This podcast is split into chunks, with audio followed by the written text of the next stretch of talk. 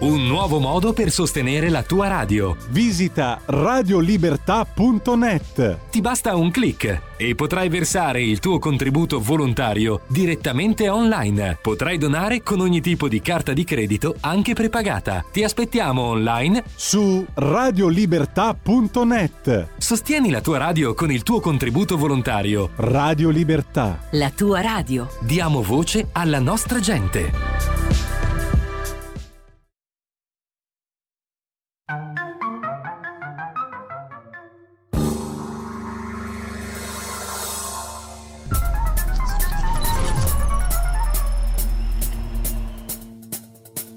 Va ora in onda Zoom, il drive time in mezzo ai fatti con Antonino Danna. E diamo subito la linea ad Antonino Danna. Bentrovato Antonino. Grazie, mio condottiero Giulio Cesare Carnelli, amiche e amici miei, ma non dell'avventura, buonasera. Siete sulle magiche, magiche, magiche onde di Radio Libertà questo è Zoom, il drive time in mezzo ai fatti.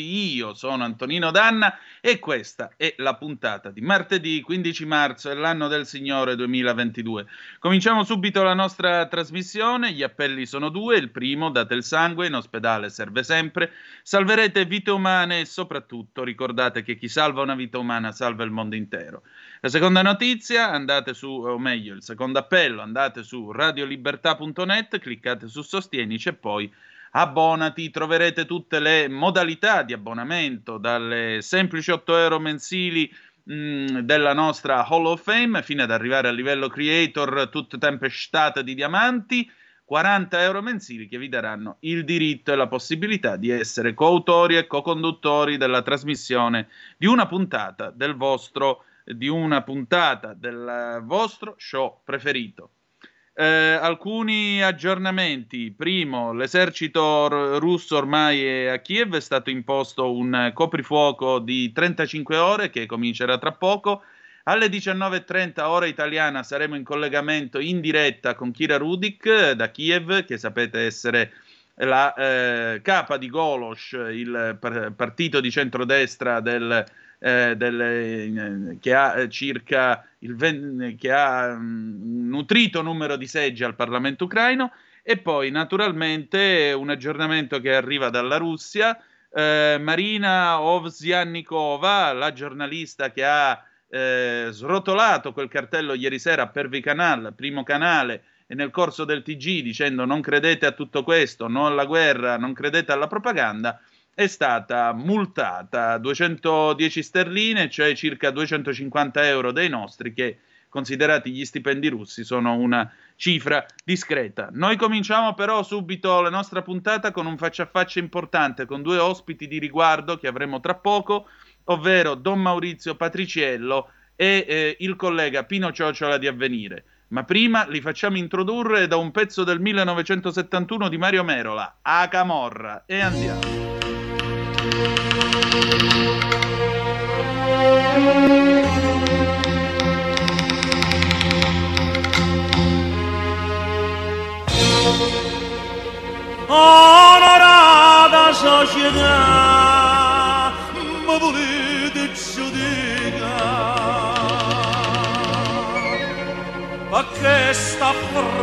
Seria non ve l'aveva fatta?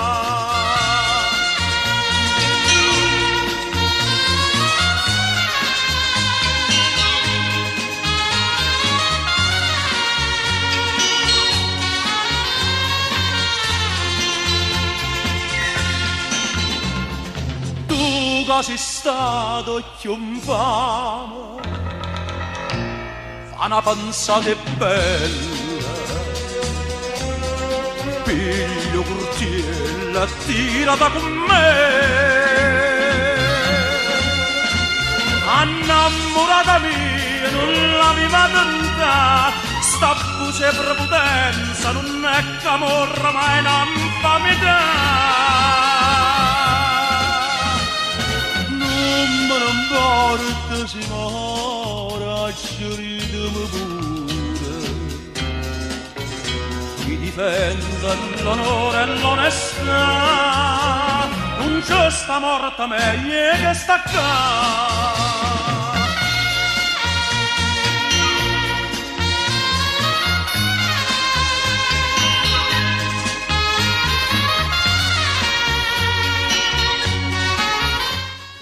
eccoci, siete di nuovo sulle magiche, magiche, magiche onde di Radio Libertà. Questo è sempre Zoom, il drive time in mezzo ai fatti. Antonino Danna al microfono con voi. Tra l'altro, grazie al nostro Nico Gandolfi, il bello del, del fornello, che ci eh, gira questa comunicazione che arriva appunto all'avvocato di Marina Ovsiannikova. Eh, il tribunale di Ostanchino ha stabilito 30.000 rubli di eh, multa, cioè 250 euro non però per, il, per il, lo striscione che lei, il cartello che lei ha mostrato in televisione, ma per un video che lei aveva fatto appunto eh, invitando la gente a scendere in strada e andare a fare casino contro la guerra. Quindi c'è la possibilità di essere incriminata secondo il nuovo articolo 207, comma terzo del codice penale russo, eh, disseminazione pubblica di informazioni deliberatamente false sull'uso delle forze armate della Federazione russa fino a 15 anni di prigione. Quindi la questione non è ancora chiusa. Adesso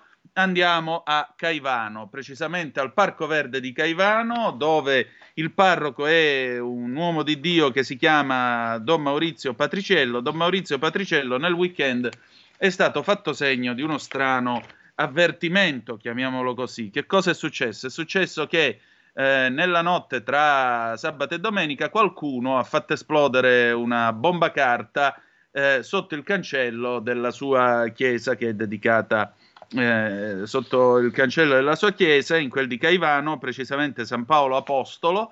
E naturalmente questo gesto è un gesto che si somma a un pesante clima di intimidazione che in questi giorni nella Terra dei Fuochi si sta facendo sentire. A Fratta Minore, che è il paese eh, natale di eh, Don Patriciello, invece è stato consegnato, è stato minacciato il eh, comandante dei vigili urbani di, di come si chiama, di, di Arzano, Biagio Chiariello, il quale ha ricevuto un manifesto mortuario nel quale gli hanno scritto colonnello qua stiamo ad Arzano, no a Frattamaggiore, qui ad Arzano casino non ci piace.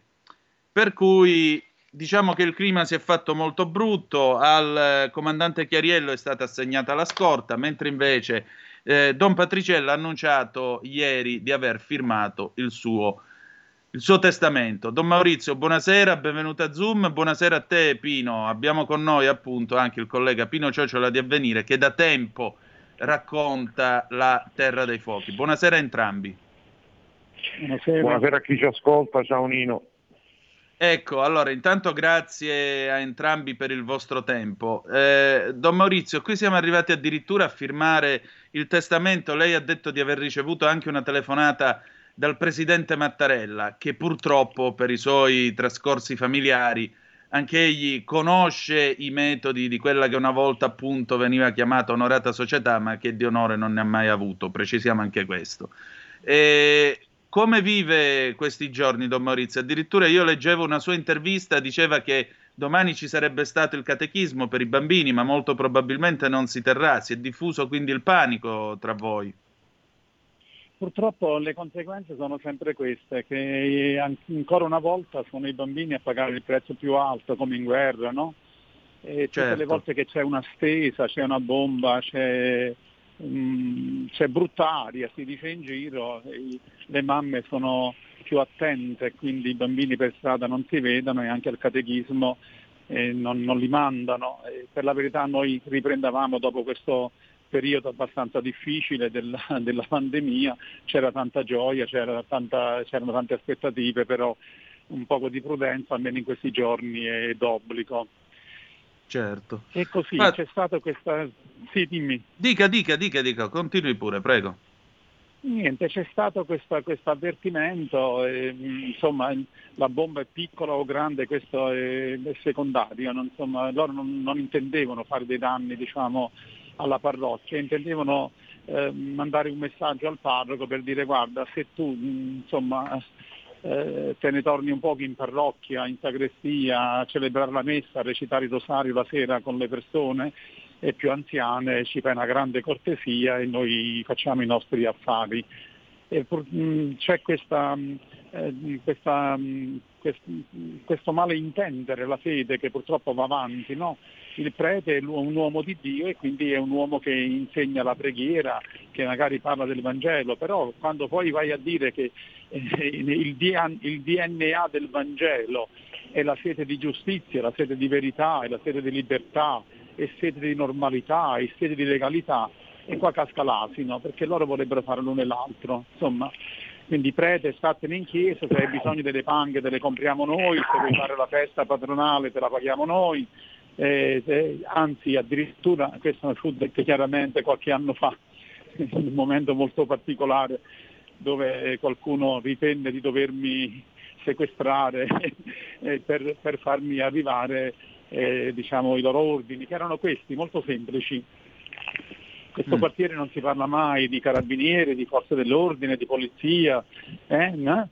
ma tu non devi temere niente perché tutto quello che ti serve, quando ti serve a qualsiasi cosa di cui hai bisogno, tu vieni a casa nostra, tu vieni da me, tu vieni a casa nostra. E quando la risposta è stata ma tu chi sei, ma chi ti conosci, ma che cosa vuoi? No, ma lasciami andare perché mi avevano proprio sequestrato, insomma, loro si sono un poco uh, spaesati perché vabbè non ti mancherà niente, anzi tu puoi, devi stare tranquillo, guai a chi ti tocca, cioè noi saremo le tue guardie del corpo, le tue sentinelle, quindi noi siamo dalla tua parte, però ma, no, ma quando mai? Insomma, e questa, questa, incomprensione va avanti, per cui tutte le volte che il Vangelo si cala nella realtà, no, nella realtà e dicendo una parola ai fratelli politici che non mantengono la parola data e non fanno il loro dovere, o accendendo i riflettori su un problema di tipo sociale o altre cose, o adesso in questo momento qua per quanto riguarda la Camorra, e poi ognuno risponde con le sue armi. Le armi per, um, per colpire un prete sono, sono, sono, diverse, sono molte. In fondo, come ho scritto proprio in un articolo che sarà pubblicato domani su Avvenire, il nostro Avvenire, grazie a Dio, abbiamo alle spalle questo giornale che sempre eh, mette in risalto questi problemi. E nel mio articolo ho scritto proprio questo. E ho detto colpire un prete è una vigliaccata innanzitutto, va bene, è una vigliaccata, però è anche la, proprio perché è la cosa più facile da fare. Ma insomma, quando io sto sull'altare con le mani alzate a, implorare la misericordia di Dio per i vivi e per i morti, per i buoni e per i cattivi, e la, alla porta della Chiesa non c'è né una guardia giurata, né c'è, non c'è sta nessuno, insomma, e la Chiesa cattolica, che per me rimane il luogo più bello di questo mondo, perché chiunque può entrare senza chiedere il permesso e senza esibire documenti, né il certificato di appartenenza a una chiesa, né se ha fede o no. Chiunque, e tra le tante persone, se c'è una persona che mi vuole fare male, insomma, eh, sa dove trovarmi, a che ora trovarmi, addirittura può proprio eh, spaccare il secondo, cioè a quell'ora là lo troviamo di certo sull'altare e così. È una vigliaccata, però è una cosa molto facile. Però mh, mm, li ho messi in guardia dicendo è vero, un prete eh, persona più fragile, debole di questo mondo, ma fate attenzione, potrebbe anche essere la persona più forte, più forte non eh, di forza propria, ma perché armato di Vangelo. Qualcuno che se lei, che se non sbaglio lei ben conosceva, diceva per amore del mio popolo io non tacerò.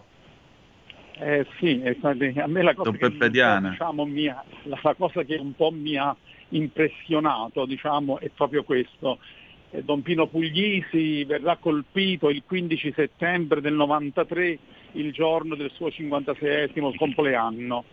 Sei mesi dopo Peppino Diana verrà colpito il 19 marzo del 94, il giorno del suo nomastico. Eh, questa, questa, piccola bomba che hanno fatto esplodere al cancello della mia parrocchia è, è stata è stata messa nel giorno, del, la, la, la, notte del mio compleanno. Io l'11 avevo mm, celebrato il mio, festeggiato il mio compleanno, poche ore dopo, alle 4 meno 20, alle 3.40 è scoppiata questa bomba, quindi insomma un po' questa cosa qua diciamo, un po' mi ha un po' impressionato, diciamo, è così.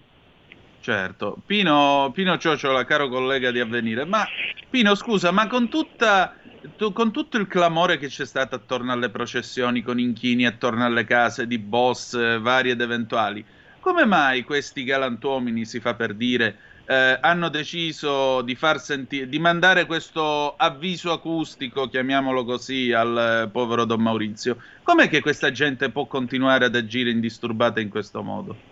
Ma intanto va detto che lo Stato, come sempre, latita.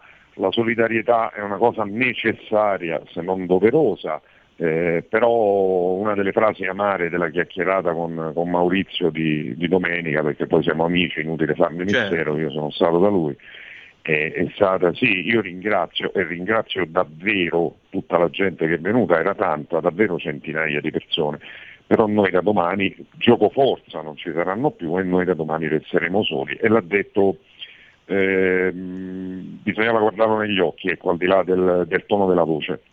Seconda considerazione, le mafie a qualsiasi latitudine, non solo in Campania, eh, sono fatte da gente eh, profondamente... Allora, intanto lasciami dire che la mafia, perdonami la parola, che la mafia è una merda, dovunque sia. Perdonami, Prego. ma io sacò questa Mi roba l'ho ribadita chiaramente, esatto. Mm. Dopodiché sono formate fondamentalmente da stupidi, da stupidi che hanno scarsissimo cervello e quindi sono obbligati a fare agguati. Ehm, questa è gente, gente, è una parola grossa, questa è gente che è vigliacca e infatti giusto appunto e usa a fare agguati, si muove la notte, colpisce alle spalle, non ti dà modo neanche di difendersi. Eh, dicevi che non hanno onore, è un eufemismo, sono appunto una merda. Eh, ribadito questo, in, in pochissimi secondi ti spiego più o meno il quadro che sta venendo fuori. Eh, la, la, situazione dalla scorsa, estate, dalla scorsa, estate, è via via peggiorata in Terra dei Fuochi, cioè la zona eh, che noi conosciamo con questo nome per altre ragioni, che continuano certo. ad esserci peraltro, cioè l'inquinamento, ed è la zona a sud di Caserta e a nord di Napoli. L'atmosfera si sta scaldando, si è scaldata molto più nell'ultimo mese, quando Biagio Chiariello, che tu hai citato, comandante, prima comandante dei vigili della Polizia Locale a Frattamaggiore, perché sì. era citato Frattamaggiore nel manifesto funebre, poi adesso spostato, sappiamo anche perché poi è dovuto andare via da Fratta Maggiore, ma insomma spostato da Tarzano, è stato prima pedinato senza neanche particolari attenzioni per non farsi vedere e poi ha trovato questo manifesto funebre. La situazione è, è nerissima, tant'è che da qualche giorno alla scorta. Eh, perché vanno messi insieme Biagio, eh, Biagio il comandante Biagio Chiariello e Maurizio, e Don Maurizio Patriciello? Perché non più tardi di novembre, quindi 3-4 mesi fa, nella parrocchia, letteralmente nella chiesa, Maurizio me lo ricordava domenica, davanti a questo altare che diceva, è nato questo comitato di liberazione dalla Camorra area Napoli Nord, negli, del quale fa parte anche Biagio Chiariello, eh, oltre, oltre a essere amici appunto Maurizio e Biagio eh, e probabilmente sta cominciando a dare molto fastidio. Allora, diciamo che nell'ultimo mese eh, un certo tipo di camorra ha, sta rialzando la testa. Tutto questo sullo sfondo di, un, di una pesante guerra che, stanno combattendo attualmente due clan di Arzano, attenzione, e combattono gran parte di questa guerra a fratta minore perché, la faccio molto breve e semplice, uno dei boss di questi due clan ha molti interessi e vive a fratta minore. Attenzione mm. perché Fratta Minore, come ricordavi tu, non solo è il paese dove è nato Maurizio, Don Maurizio Patriciello, ma è anche il paese dove vive. Per cui come vedi, certo. mettendo insieme le tessere del puzzle, il, il quadro mi sembra sufficientemente chiaro. Concludo con un'annotazione. Quella roba che è stata fatta a Maurizio al portone esterno della chiesa è una roba da eh, ragazzini di Camorra un pochino fuori di testa, su di giri, spesso fatti di coca che girano con la pistola in mano. Eh, io credo che sia stata qualche nuova leva, eh, giusto appunto di, di, qualcuno probabilmente di quei due clan, alla quale sia stato detto vai a fare questo giochino. Escludo che sia una roba interna al Parco Verde perché ho saputo attraverso i miei canali, mettiamola così, che eh, i boss del Parco Verde hanno avuto cura di far sapere sotto banco a chi di dovere, ma per quanto ne so non a Maurizio, che noi per carità non è che siamo follemente innamorati di Don Patriciello, ma non ci saremmo mai nemmeno sognati, di, nemmeno avremmo mai pensato di fare una cosa del genere. Ah, bene. 0266203529 se volete intervenire per telefono oppure 346 642 7756 per i vostri whatsapp whatsapp che dir vogliansi uh, Don Maurizio ma sì? quant, quanto è difficile essere padre e pastore di simili pecore in questo momento, per usare il linguaggio evangelico?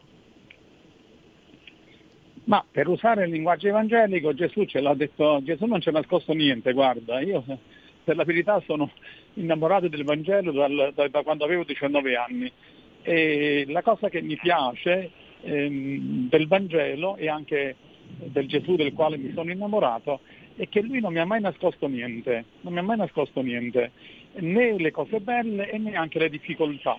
Per cui lui l'ha detto chiaramente, io vi mando come pecore in mezzo ai lupi, non ci ha detto io vi mando come lupi in mezzo alle pecore, vi mando come pecore in mezzo ai lupi. Siamo noi che tante volte abbiamo voluto leggere per forza il Vangelo con degli occhiali che lui non ci aveva raccomandato. Mm, faccio un esempio banale. Quando Gesù dice eh, se tuo figlio ti chiede un pane, ma tu gli darai una serpe, se ti chiede un uovo gli darai uno scorpione, poi aggiunge, se voi che siete cattivi sapete dare cose buone ai vostri figli, quanto più il vostro Padre Celeste. Allora dice siete cattivi, no? Dice Gesù, ma come ci stai offendendo, ci chiami cattivi? Il fatto è che eh, il cuore dell'uomo è un abisso, c'è poco da fare, guarda, è veramente un abisso ed è un abisso insondabile. Noi abbiamo fatto poco i conti, vedi anche i nostri ragazzi, quando, soprattutto i nostri liceali, giovani universitari, no? quando si imbattono per la prima volta con il mondo eh, scientifico, no? i nostri stessi ragazzi di parrocchia arrivano con tanti dubbi. E io in questi giorni ho fatto una, una, delle riunioni su Nietzsche, su, su Schopenhauer, su, ma proprio per, per, su quelle persone che hanno voluto dire Dio non ci deve essere. No, abbiamo letto una, una frase di un autore tedesco che diceva Dio non ci deve essere, se ci sta io non lo voglio, perché se Dio ci sta lui limita la mia libertà. Nel, nel commentare la guerra di questi giorni io dicevo in un, un incontro, vedete, che peccato che questo tizio sia già morto, perché io vorrei andare a casa sua a dire guarda che la tua libertà non è che te la limita Dio, basta il primo a cui hai dato il potere, una persona qualsiasi che fino a ieri ti ispirava fiducia. Pensate solamente a quanti italiani sono stati da, da, da Putin, hanno stretto la, la sua mano, hanno avuto fiducia in lui, ma io non ce l'ho con questi italiani perché conosco bene il cuore dell'uomo. Allora Gesù ci dice, sentite, io vi mando come pecore in mezzo ai lupi, siate prudenti come i serpenti e siate semplici come le colombe. Ora, questi lupi potranno travestirsi da camorristi, da mafiosi, potranno travestirsi da, da ecco, delinquenti, potranno tra, travestirsi da politici corrotti, collusi, che poi sarebbero i peggiori secondo me, no? Perché almeno il camorrista, io so che è un camorrista e mi difendo, dal politico corrotto che mi viene a stringere la mano e poi magari mi, pugnala alle spalle, come faccio a difendermi? Eh, si può travestire, allora io lo so, lo so, che un cuore eh, innamorato di Gesù e anche riesce a fare delle cose bellissime. I santi chi sono? I santi sono delle persone come me, ma che hanno fatto delle cose bellissime, ma, ma, loro neanche ritenevano di aver fatto delle cose bellissime. Se tu parli con un santo, guardi, io ne ho conosciuto qualcuno di santi, proprio di santi canonizzati, ma lui ti dirà, ma io sono la più normale di questo, ma io che cosa sto facendo di strano? Nel mio articolo oggi ho scritto così, mm, cari fratelli camorristi, mi, mi, mi, potete fare del male, ma perché? Io che cosa vi ho fatto? Io non ho fatto niente.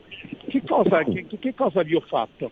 Ma la, il solo essere una persona onesta già condanna i disonesti. Un politico onesto già condanna i politici disonesti. Un giornalista che dice la verità già sta condannando automaticamente tutti i suoi colleghi che invece per un motivo o per un altro, per soldi o per sistemazione, hanno rinunciato a, a scrivere e a parlare della verità. E così possiamo continuare. Allora che cosa si prova? Si prova la gioia dell'annuncio del Vangelo. Si prova la gioia dell'annuncio del Vangelo si, si, prova la gioia tutte le volte che anche una sola persona, una sola pecorella, dice il Vangelo, no? viene salvata. Si prova tanta sofferenza per le cose che non vanno bene, ma soprattutto, come dice il mio grande amico Charles Peguy, è la speranza che, che non viene mai meno e ti fa andare avanti. No? Io credo che una delle cose più belle del Vangelo eh, che un giorno mi ha eh, sedotto è proprio questa, è la speranza, no? questa speranza che non mi fa mai dire basta, non mi fa arrendere mai, non mi fa mai tirare i remi in barca, non mi fa mai dire è inutile, non mi fa mai dire no, no, no, mai, mai, mai, mai, mai, mai, mai, mai. E ogni giorno, guarda, te lo assicuro, ogni giorno in un modo o in un altro, dai vicini o dai lontani, eh? ogni giorno il Signore, anche se ehm, a piccole dosi, mi dà la conferma che Lui è con noi e che non ci lascerà. Sarà la nascita di un bambino, io domenica dovrò battezzare due bambini, ecco qua, due bambini che vengono a rallegrare il mondo, a rinnovare il mondo, sarà un giovane che si avvicina alla fede, sarà uno che è uscito dal carcere in questi giorni e mi ha detto chiaramente io non ci voglio tornare più, io non ci voglio tornare più, ma la cosa più bella che ha fatto è venuto l'altro giorno e mi ha detto padre ho ascoltato il tuo annuncio per gli ucraini che arriveranno in Italia, noi abbiamo una piccola casa popolare, ma abbiamo deciso con mia moglie e mia figlia di ritirarci in una sola stanza e di dare l'altra stanza a chi ne ha bisogno. Ah, questa è una cosa stupenda, bellissima, capisci? Sicuramente padre, anzi a eh. maggior ragione, a maggior eh. ragione, che cosa state facendo voi per, per, dire, per dire io lascio questa villa a loro e io me, me, me, ne vado in un'altra villa, eh. c'ha solamente una casa popolare di due stanze si ritireranno in una sola stanza per lasciare una stanza a questi qua che arrivano da fuori, ma questo, questo sono, siamo, abbiamo raggiunto veramente i vertici della carità cristiana e questo è un giovane che esce dal carcere dopo 20 anni. E attenzione ancora una volta, non sono 20 anni per chi ha commesso gli omicidi di Giovanni Brusca o Totorrina, assolutamente.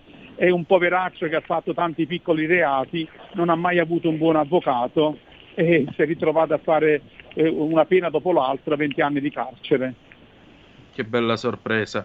Ecco appunto, padre, la realtà bussa anche alle vostre porte. Che cosa state facendo per accogliere i profughi ucraini? Noi intanto stiamo raccogliendo dalla Caritas, abbiamo avuto, perché tanta gente voleva portare cose, abbiamo avuto diciamo, l'invito a non raccogliere cose ma a raccogliere denaro perché è molto più facile inviare bonifici in Polonia, in Moldavia, le Caritas della Polonia e della Moldavia anziché magari ehm, portare cose eh, con i nostri tir eh, sarebbe un grande problema. E poi sta, prendendo, stiamo prendendo i nominativi, e già ne sono tanti nelle nostre parrocchie, di coloro che mettono a disposizione eh, le loro case per una famiglia, due famiglie e altre, di modo che si possano poi passare questi nominativi cari- alle caritas nostre diocesane e attraverso le, le prefetture sistemare per bene i fratelli e le sorelle che arriveranno qua e nei quali siamo, io stasera ho un incontro di catechesi e lo dirò ancora una volta, nei quali siamo invitati a vedere veramente il volto di Dio, il volto di Dio nascosto in questi fratelli, a sentire le parole. Quando Gesù certo. ti dice ero forestiero, mi avete ospitato, nudo mi avete vestito, ammalato mi avete visitato e poi aggiunge per chi ci crede, io sono un credente, insomma, anche se non si vede, e poi aggiunge eh, venite avanti, benedetti dal Padre mio, eh, venite finalmente, allora sarà la pace duratura quando sto mondo stupido vedendo questa guerra che ci sta combattendo, ho detto oggi al mio confratello. Ma vi chiedo un attimo, tutte... però, vi chiedo 30 secondi di pausa e torniamo subito. Scusate, che l'orologio mi corre appresso. Eh, io però vi saluto perché c'è qua adesso in parrocchia ci avrò da fare. Ecco, buona ciao, messa ciao. allora, padre. Pino, noi torniamo tra 30 secondi che ti devo chiedere Va una bene, cosa. Sto qui, sto qui. In quanti ti promettono trasparenza, ma alla fine ti ritrovi sempre con la bocca chiusa e non puoi dire quello che pensi. Radio Libertà non ha filtri né censure, ascolta la gente e parla come la gente. Stai ascoltando Radio Libertà, la tua voce libera, senza filtri né censure, la tua radio. E rieccoci, siete di nuovo sulle magiche, magiche, magiche onde di Radio Libertà. Questo è sempre Zoom 90, il eh, drive time di Radio Libertà in mezzo ai fatti. Eh, Pino, senti, Don Maurizio Patriciello è dovuto scappare perché anche a lui corre l'orologio appresso, tra poco dovrà dire messa. Io intanto voglio ringraziare lui, ma voglio ringraziare te che sei stato così disponibile a darci la possibilità di parlare con lui. Pino, come lo possiamo proteggere sto santuomo? Che possiamo fare allora, per lui? Allora, mh, mm, ti avrei detto, se non avessi fatto la, la chiusa finale, se non avessi pronunciato anche la seconda frase, non sono da ringraziare io, semmai, se, non è piaggeria, mi conosci, ti manderei in quel posto molto affollato se lo ritenessi, ritenessi necessario senza problemi allo stesso modo. Eh, sei tu da ringraziare e, e, e il motivo è esattamente la risposta alla tua domanda e cioè c'è solo un modo per, non, eh, per stare vicino, per proteggere Don Maurizio e, e la parrocchia e, e, il Parco Verde, non spegnere i riflettori, cioè quello che tu hai voluto fare oggi. Eh, per cui non, è, non, è, non, sono stato subito prontamente disponibile io, andavi ringraziato tu per questa trasmissione. Ed è l'unico modo, siamo giornalisti entrambi, sappiamo che ehm, L'unico modo per proteggere chi viene colpito dagli infami è eh, tenere la luce accesa. Esatto. Io ho evitato, eh, ma non intendo più, domenica mattina eh, alle 10 c'è stato uno splendido eh, fresh mob, sit-in, chiamalo come vuoi, nella parrocchia di Maurizio, c'è andata davvero tantissima gente, io non amo da morire eh, i luoghi affollati, mettiamola così, per cui ci sono andato dopo pranzo e siamo stati insieme il pomeriggio e, però ci sono voluto andare subito, esattamente certo. per questo motivo, non che, non che, la mia presenza cambi nulla, conto nulla, ci mancherebbe, però comunque eh, io ci vado da 15 anni, continuerò ad andarci, continuerò ad andare a Parco Verde, dove so che conoscono la mia macchina, conoscono me, non, non c'è nessun problema e soprattutto la mia faccia sarà comunque sempre accanto a quella di Maurizio. E noi, per noi giornalisti non è un bel periodo per chi fa il nostro mestiere, siamo sistematicamente no. quasi insultati ma va benissimo, come diceva Maurizio, mh, probabilmente fa parte del gioco, lui non lo diceva così esplicitamente, ma il senso era quello. Va bene, non mi turba, però credo che noi abbiamo anche il dovere di, anzi forse soprattutto, non anche, il dovere di stare accanto a chi combatte per la giustizia. E esatto. l'unico modo per stare accanto a chi combatte per la giustizia è far, fare in modo che non si spengano mai i riflettori su di loro. Esatto, grazie Pino della tua testimonianza grazie e grazie del vostro tempo ancora. Grazie a te. Allora, adesso riprendiamo la linea, abbiamo un pezzo dei New Guinea che pare del 77 ma in realtà è del 2018, Disco Sole e poi Marco Gregoretti, a tra poco.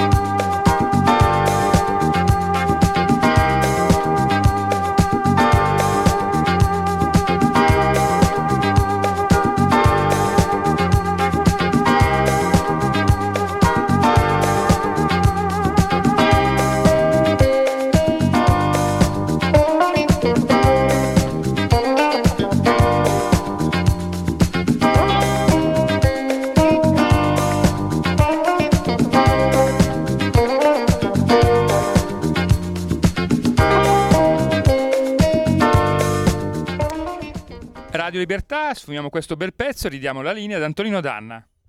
Sì, rieccoci, siete di nuovo sulle magiche, magiche, magiche onde di Radio Libertà. Questo è sempre Zoom, il drive time in mezzo ai fatti della nostra radio. Antonino Danna al microfono, ma io ho il piacere di avere con noi Marco Gregoretti, che è un giornalista d'inchiesta molto capace, molto più preparato di me, che dal 1978 fa questo mestiere e che gli è costato anche non pochi, diciamo così, grattacapi. E questa sera parleremo di uno di... E infatti entrambi abbiamo lo stesso taglio di capelli, perché a noi piace alzarci con i capelli in disordine. E, e quindi E quindi da capellone a capellone, stasera parleremo invece in realtà di una, di una vicenda che è rimasta con non pochi dubbi, perché il nostro Marco appunto si occupa di quelli che vengono chiamati anche misteri d'Italia o comunque dei tratti della nostra storia che lasciano abbastanza perplessi. Tra i suoi interlocutori, per esempio, c'è stato anche il venerabile maestro Licio Gelli, tanto per dire. Eh, vedo che hai fatto una faccia molto, molto chiara. Stasera però parliamo di Nicola Calipari. Nicola Calipari che eh, era eh, calabrese, come chi vi sta parlando, e una sera di marzo del 2005, se non ricordo male, il 5, era su una Toyota che correva nella notte quando tutto a un tratto, dopo aver salvato Giuliana Sgrena, è morto. Mario Lozano, che è uno dei protagonisti di questa vicenda, correggimi se sbaglio, non è mai comparso in un'aula di tribunale italiana a eh, dire la sua versione di quei fatti, non è mai comparso davanti ai nostri magistrati per essere interrogato. Questo perché?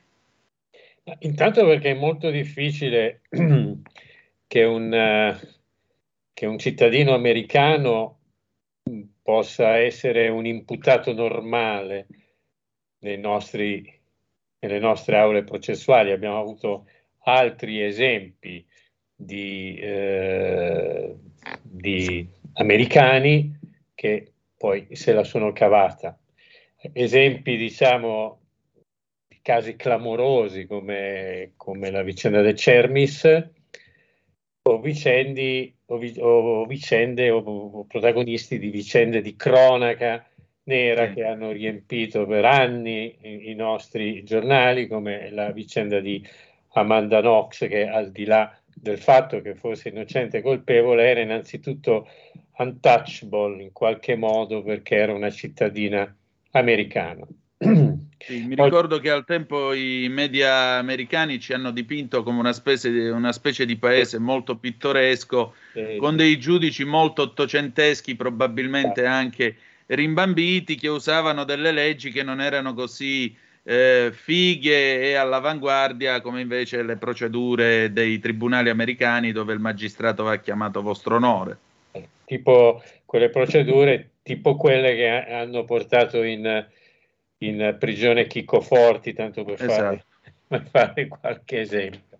Però tornando alla vicenda di, sì. di, di, di Calipari, eh, Calipari era appunto un, un, un, agente dei nostri servizi segreti, un agente importante perché aveva un ruolo, anzi era peraltro in corsa anche al suo rientro, era in corsa anche per assurgere a, a, incarichi importantissimi all'interno dei sismi che erano i servizi, l'attuale AISE, no? i servizi segreti militari che si occupavano di vicende inter- internazionali. Giuliana Sgrena era stata rapita, io dico tra virgolette, poi spiego perché, era stata rapita un venerdì eh, da un gruppo di fondamentalisti islamici in, in Iraq. Io all'epoca stavo preparando eh, il primo numero di un settimanale che si chiamava News, che, che, che, che, realizzai insieme al mio direttore storico, che era Andrea Monti, era stato mio direttore a Panorama e anche altrove, insieme a, a un gruppo di lavoro. C'era anche l'Evergreen Maria Giovanna Maglie nel, nel gruppo di lavoro. E 48 ore prima della liberazione di Giuliana Sgrena eh, mi arrivò una telefonata e mi disse fra 48 ore verrà liberata Giuliana Sgrena. E io, ah. sì. eh, il direttore mi diede retta, no? tutti ridevano, sei il solito Greg, eh, e invece dopo 48 ore venne liberata Giuliana Sgrena e io ebbi la possibilità di fare un servizio che fu poi la copertina del numero zero di, di News su come andarono davvero gli eventi, eh, secondo la ricostruzione fatta con, questa, con, questo gruppo che ebbe l'incarico, diciamo, quelle organizzazioni eh, coperte all'interno eh, dei servizi segreti operativi, ecco, che, che presero Giuliana Sgrena, la la, la, la, liberarono e poi la consegnarono a Calipari. Il racconto che mi fu fatto è che fu consegnata controvoglia a Calipari, non per colpa di Calipari, ma perché gli accordi inizialmente erano altri. Eh, fondamentalmente, questa è la ricostruzione che feci io, eh, io non ho la verità in tasca, però certo. la ricostruzione. Fondamentalmente gli accordi erano che Giuliana Sgrena fosse consegnata poi ai servizi segreti della Marina militare americana all'aeroporto di Baghdad, perché gli americani erano arrabbiati in quanto sostenevano che con questi eh, sequestri eh, si continuavano ad arricchire i gruppi fondamentalisti che poi ci, ci sparavano contro. E in effetti eh, si favoleggiarono diverse cifre per la liberazione di, di Giuliana Sgrena, cifre che comunque non arrivarono interamente a, dest- a destinazione, qualcosa rimase incollata a qualche, ah, a qualche manina. Strada facendo. Questa, queste sono, sono questioni che poi però possono farci scappare anche il morto qualche volta. E, l'accordo era quello, e invece Calipari, questo gippone nero in sostanza doveva poi consegnare Giuliana Sgrena. Invece ci fu una discussione, la prese Calipari, adesso la faccio breve, a bordo di questa Toyota che non aveva alcuna protezione, nel senso non aveva neanche i vetri antiproiettili. E c'era, non c'era solo Calipari, c'era anche un, un, un, maggiore dei carabinieri eh, e poi dietro eh, c'era la, la, sgrena in mezzo a due persone eh, che doveva essere quello il modulo però eh, con, eh, con, un punto interrogativo perché le due persone dietro dovevano essere due militari invece qualcuno mi disse che in realtà dietro c'era un militare e un eh, terrorista che era rimasto ferito e che era stato deciso di portare in Italia per essere curato. Fatto sta che in quei giorni c'era eh, in Iraq eh, il, eh, oddio, il, capo diciamo, della, della diplomazia americana mh? Hm? e quindi c'erano checkpoint dappertutto.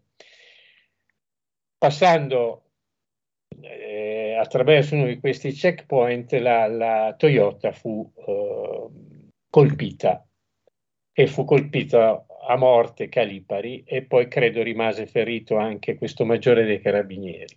Invece alla Giuliana Sgrena non, non successe niente. Allora qua ci sono diverse ricostruzioni. Io eh, racconto la mia che mi fu fatta da eh, operatori, diciamo, di questa unità che mi lasciavano i bigliettini con le cose scritte eh, dietro lo sciacquone di un bagno, di una, di una toilette, di una pizzeria di Firenze. Fa molto il padrino. Sì, e questo signore, e, e io andavo lì e a un certo punto mi fu eh, descritto questo modulo Mammut. Non, so per, non ho ancora capito perché si chiami così. Il modulo Mammut prevede che venga cecchinato sostanzialmente con un colpo solo l'obiettivo e questo sarebbe successo a Calipari. Calipari sarebbe stato intenzionalmente ucciso. Eh, allora la, la, Toyota arriva, viene eh, come dire eh, illuminata da un faro, vengono sparati alcuni colpi in aria e poi con un colpo viene centrato Calipari. Questo è una delle dinamiche che mi è stata, eh, mi è stata descritta perché Calipari doveva, eh, doveva, doveva, morire. È stato, secondo la, la ricostruzione di questa persona, che comunque è una persona degli apparati, di quelli coperti, coperti, le cose sarebbero andate in questa maniera perché l'Italia doveva smetterla di pagare terroristi. E poi c'è stato la sgrena, ci sono state le due, le due Simone, Simone, eccetera, eccetera. E sì. gli americani questo, secondo la, questa ricostruzione, non lo tolleravano. Eh, tenete presente che io l'ho scritte queste cose, le ho scritte, le ho riscritte e le ho riraccontate, non ho mai ricevuto nessuna smentita. Magari eh, avrò ricevuto altri tipi di attenzionamenti, però non è mai stato smentito uh, questo racconto che io ho fatto. Eh, l'ipotesi appunto collegata questo, alla morte di Calipari che, che, io in qualche modo ho ricostruito è che appunto lui eh, doveva essere mandato un segnale forte. Poi ci sono tante altre cose, no? Eh, tu, quella vicenda è una vicenda brutta, quella di Giuliana Sgrena, perché appunto si è ipotizzato anche che in realtà non fosse un vero sequestro, che fosse stato un modo addirittura perché venisse finanziato questo gruppo terroristico, che fosse un modo che poi alcuni soldi sono, sono, rientrati in altre forme. Queste sono ovviamente tutte cose che io ho scritto in maniera più documentata, ovviamente con cento condizionali. Eh, Giuliana Sgrena doveva arrivare quella sera in Italia assolutamente perché si apriva il Festival di Sanremo e allora avevano deciso il Presidente del Consiglio e il Vicepresidente che queste sono, sono cose raccontate che non so. Eh. Io, ricordo, io ricordo che cosa mi hai fatto tornare alla memoria. Io ricordo che arrivò la notizia della liberazione della Sgrena la diede Panariello che conduceva quell'anno il Festival di Sanremo. Subito dopo cantò Facchinetti, il figlio di Facchinetti, Francesco Facchinetti, che cantava una canzone che faceva Francesca è libera e lui sostituì nel testo Giulian è libera. Questo è nelle teche Rai, non me lo sto inventando. Dopo 17 anni mi hai fatto ricordare questo momento di televisione.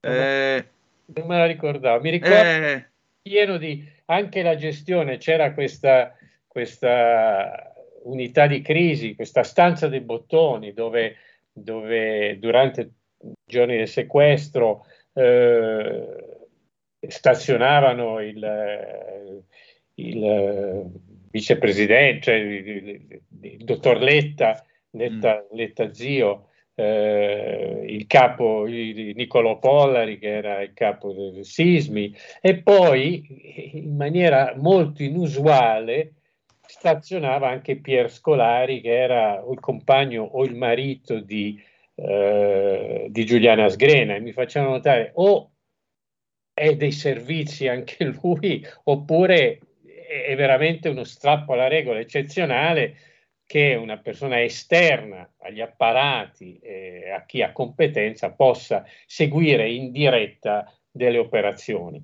Che poi certo. credo che l'operazione eh, ufficialmente fosse stata guidata da Marco Mancini, che era il numero due del, del Sismi e che il numero due era il capo diciamo, dell'antiterrorismo del Sismi, che poi ritroviamo, credo che sia lo stesso che ritroviamo nella piazzuola con Matteo Renzi, la famosa piazzuola di Matteo Renzi. E era, insomma, adesso lui credo sia avuto incarichi fino a poco tempo fa, adesso credo che sia dentro e fuori da, dagli apparati. Però insomma era abbastanza originale questa gestione della, eh, del, delle operazioni per la liberazione di Giuliana Sgrena, che già era strano che un venerdì una donna entrasse in moschea perché lei entrò in moschea e poi non uscì, no? Era molto strano, una donna in moschea il venerdì era, e quindi insomma è una, una vicenda con, con, tanti punti oscuri. Poi si disse che, che, la, che al checkpoint per errore la Toyota eh, era stata crivellata di colpi, quando poi dopo noi abbiamo visto le foto, non era stata crivellata di colpi. Eh... Senti, domani è il 16 di marzo. Okay. Eh, una delle accuse appunto che gli americani e più in generale anche gli inglesi hanno sempre rivolto agli italiani quando si fanno queste missioni all'estero è che se viene rapito qualche operatore, qualche, qualcuno di una Olus, qualche giornalista e compagnia bella, gli italiani trattano sempre. Paghi. Che cos'è? È un riflesso dei 55 giorni di Moro? È un lavacro purificatore delle coscienze per qualcuno? Eh, che cos'è?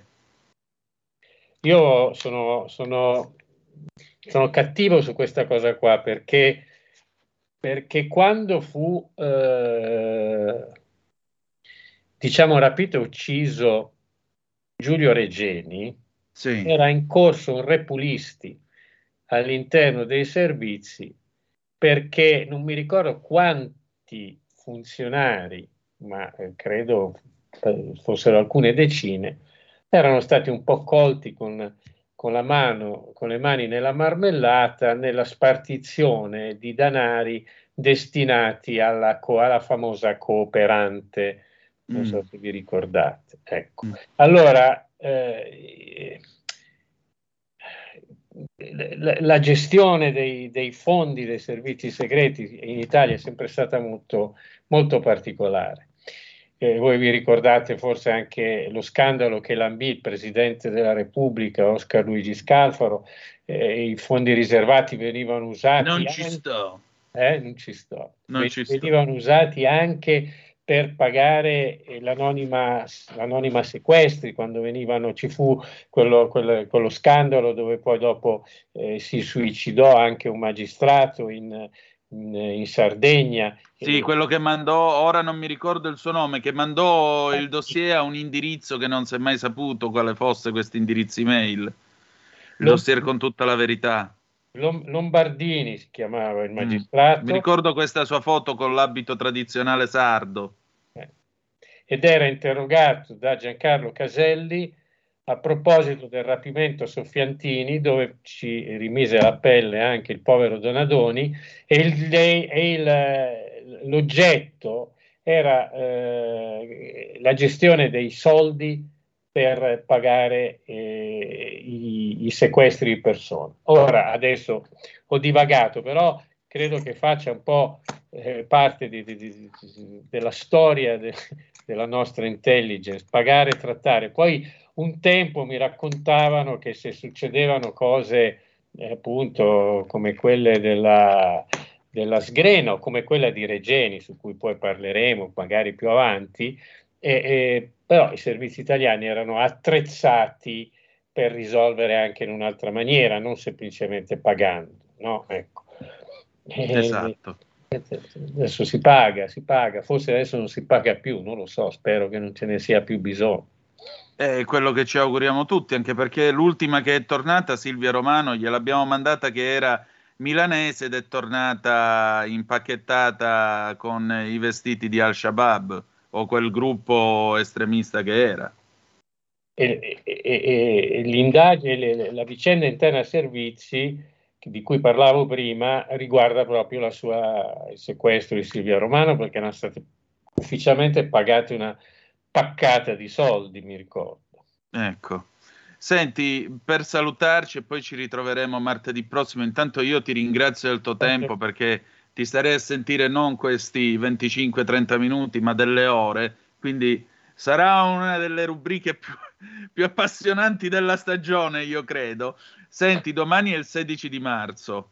Se ci fosse luce sarebbe bellissimo. Ma eh. secondo te, dopo 44 anni, perché hanno sparato a cinque uomini in via Fani e poi hanno sparato a un sesto, forse a via Gradoli, forse in una villa sul litorale, forse non Bravo. si sa dove?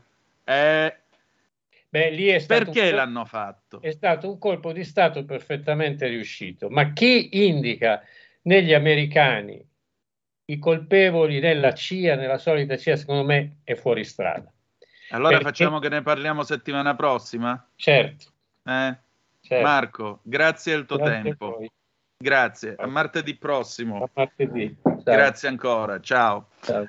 E allora, noi ringraziamo Marco Gregoretti, questa è una rubrica succosissima, come avete potuto intuire e martedì prossimo ci butteremo a pesce sul rapimento Moro perché naturalmente domani sono 44 anni dalla strage di Via Fani, poco prima delle 9 del mattino di quel, eh, di quel 16 marzo 1978 ci sono una Fiat 130 3002 berlina colore blu ministeriale che sta correndo giù, sta venendo giù. Dietro c'è un'Alfetta 1008 a scudo largo di colore bianco, ci sono due carabinieri e tre poliziotti, Aldo Moro è seduto dietro, sta leggendo i giornali, ci sono le borse in macchina. Quando tutto a un tratto arrivata all'incrocio a Via Fani, ecco che improvvisamente gli si para davanti una Fiat 128 che frena, gli impedisce quindi di poter procedere avanti, la macchina non si muove perché c'è lo stop e in quel momento arrivano tutta una serie di personaggi apparentemente vestiti da avieri e comincia una vera e propria strage. Un buco nero dal quale l'Italia è riemersa in altro modo perché c'è un prima Via Fani e un dopo Via Fani e insomma avremo modo di parlarne la settimana prossima. Allora, noi andiamo in... Antonino, io mi ricordo che Tony Negri parlò di geometrica potenza di fuoco. Esatto la geometrica potenza di fuoco e qualcuno festeggiò anche a Champagne perché ne erano caduti cinque in via Fani e tra un po' ne sarebbe caduto un sesto. Perché purtroppo c'è anche gente così in questo paese. Va bene, noi andiamo in pausa, dopodiché Adele Skyfall del 2012 e poi, e poi ne abbiamo tante di sorprese per voi. A tra poco. Stai ascoltando Radio Libertà. La tua voce libera, senza filtri né censura. La tua radio. Da oggi la tua radio è ascoltabile anche con la televisione in digitale. Sul telecomando della televisione digitale o del tuo ricevitore digitale puoi scegliere se vedere la TV o ascoltare la radio. Risintonizza i canali radio e troverai anche Radio Libertà, canale 252. La tua radio.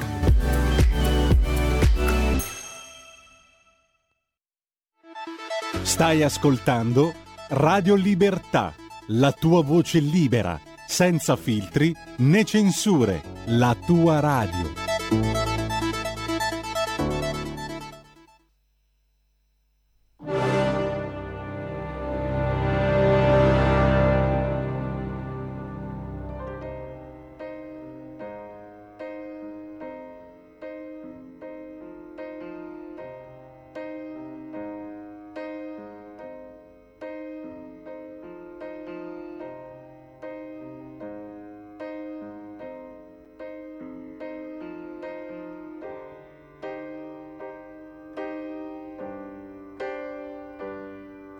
This is the end. Hold your breath and count to ten. Feel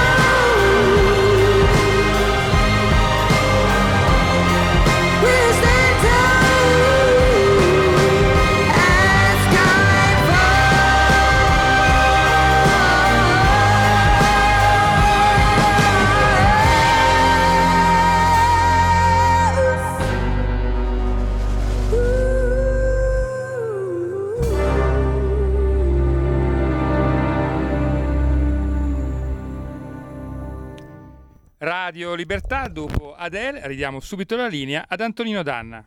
E rieccoci, siete di nuovo sulle magiche, magiche, magiche onde di Radio Libertà. Questo è sempre Zoom, il drive time in mezzo ai fatti. Antonino Danna al microfono con voi.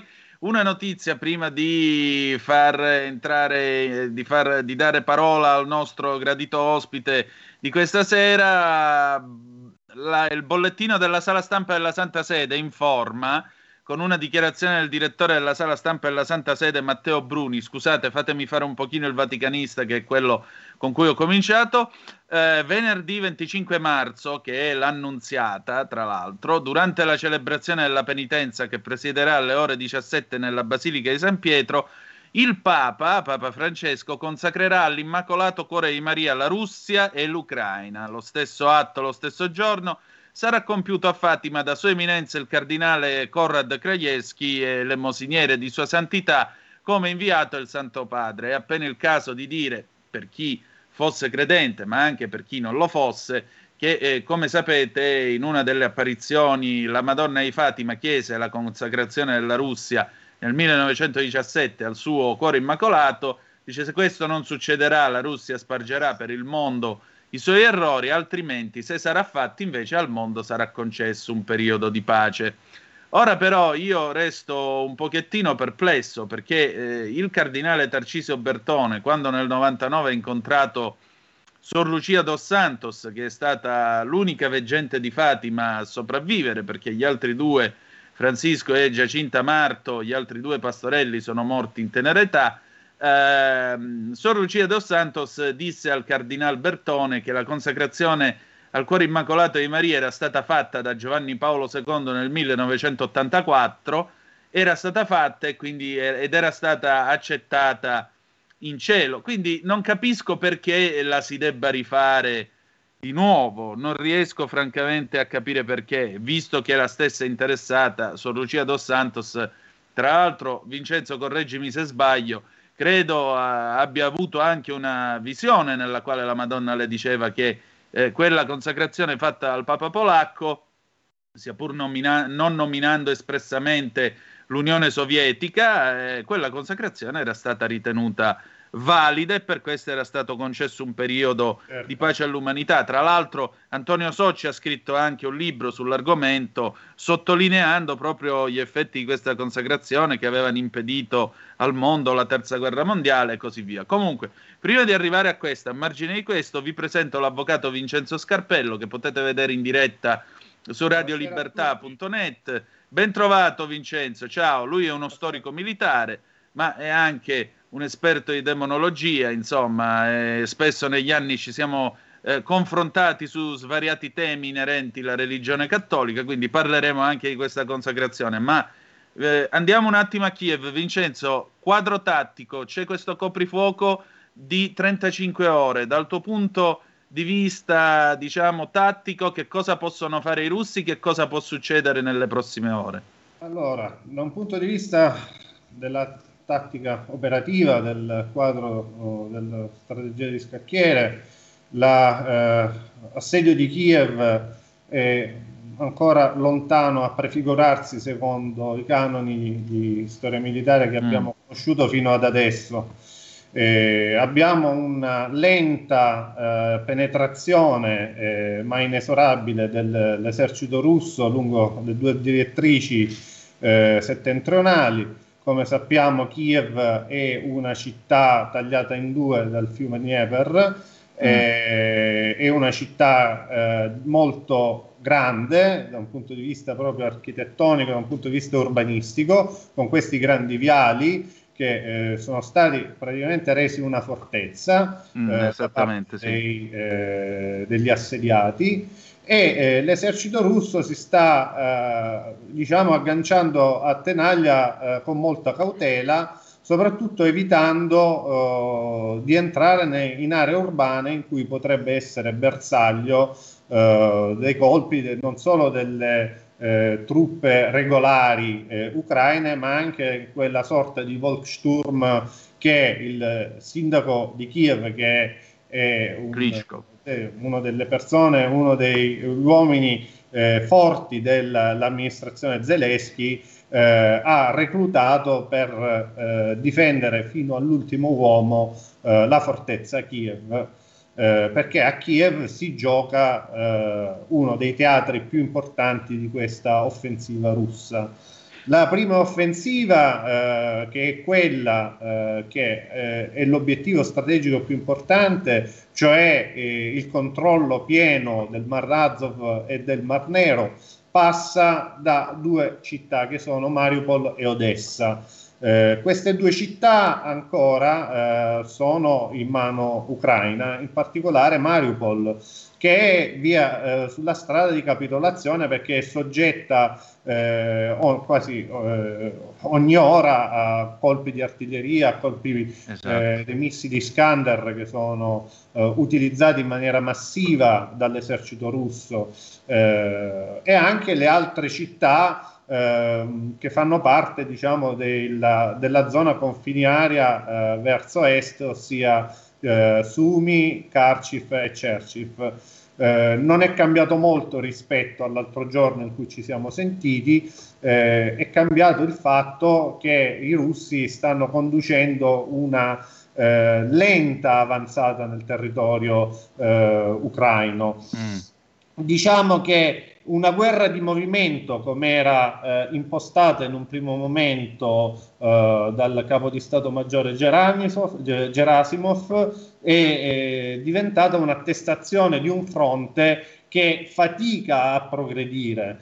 Eh, a causa della eh, resistenza eroica della popolazione dell'esercito ucraino e a causa anche eh, della eh, diciamo dei rifornimenti che eh, la Nato e i paesi europei stanno fornendo all'Ucraina. Rifornimenti che notiamo è una novità di queste ultime ore, eh, stanno cadendo anche in mano eh, ai russi. Infatti eh, vengono esibiti con particolare, eh, con particolare tronfio orgoglio dai media, dai media russi eh, per testimoniare il fatto che eh, la eh, tecnologia militare, cioè i vettori eh, spalleggiabili Javelin, Stinger, eh, i Panzerfaust 3 eh, di formazione tedesca, noi che stiamo dando le, M- le vecchie MG42 di, della seconda guerra mondiale nella loro versione NATO agli ucraini, eh, diciamo i russi stanno ottenendo anche eh, questo eh, diciamo, vantaggio competitivo a livello mediatico dovuto al fatto che riescono anche a eh, interrompere le linee logistiche ucraine così come gli ucraini nella prima fase dell'offensiva russa eh, erano riusciti a colpire con efficacia, bisogna dire, eh, e infliggendo perdite sanguinose e rilevanti all'esercito russo.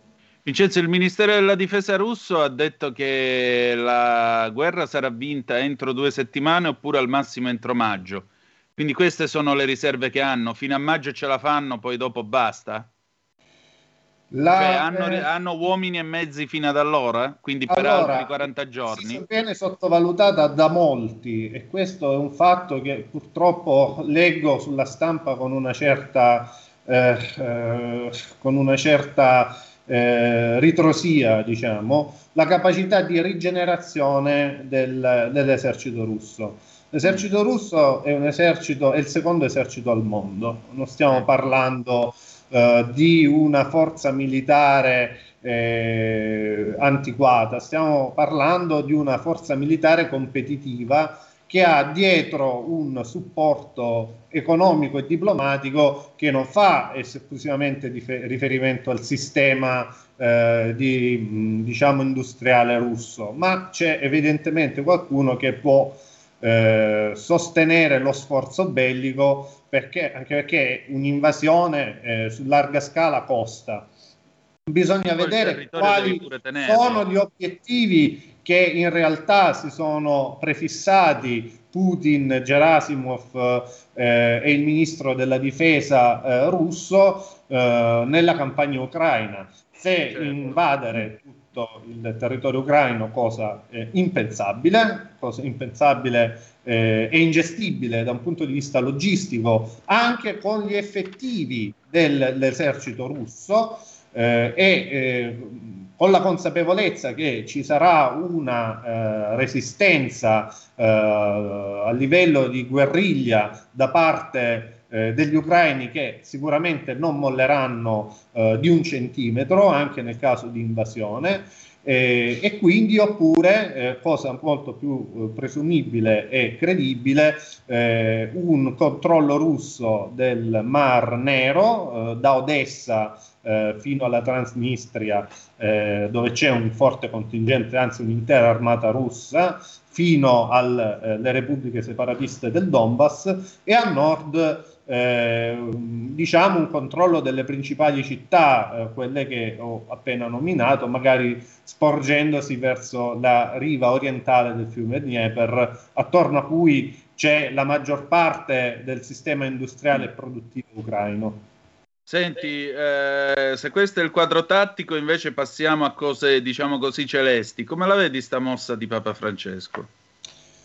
Guarda, Antonino, sotto il punto di vista metafisico è abbastanza difficile in questo senso parlare eh, in, con particolare eh, riferimento alla consacrazione. Una consacrazione che è stata chiesta e proposta eh, diverse volte, anche Putin stesso eh, a quanto sembra ha chiesto una consacrazione a Papa Francesco rice- ricevendo da parte del Papa una risposta sdegnata. Eh, io valuto la questione dall'esterno, cerco di astrarmi da uh, quelle che sì. sono le valutazioni eh, di natura personale. Eh, di certo eh, siamo di fronte a un mh, mm, momento molto critico nel dialogo interreligioso tra il patriarcato ortodosso e la Chiesa cattolica.